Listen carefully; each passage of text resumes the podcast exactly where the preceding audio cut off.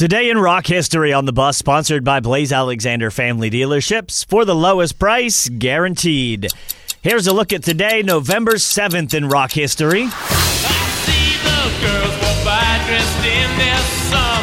Today in 1969, the Rolling Stones opened their first U.S. concert tour in 3 years at Fort Collins State University in Colorado with Ike and Tina Turner, Terry Reid, and B.B. King, replaced on some dates by Chuck Berry as the supporting acts.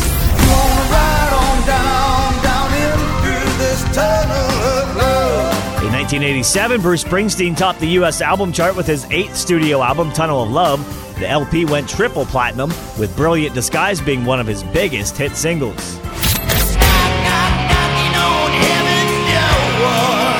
And on this day in 1991, rhythm guitarist Izzy Stradlin quit Guns N' Roses and was replaced by guitarist Gilby Clarke.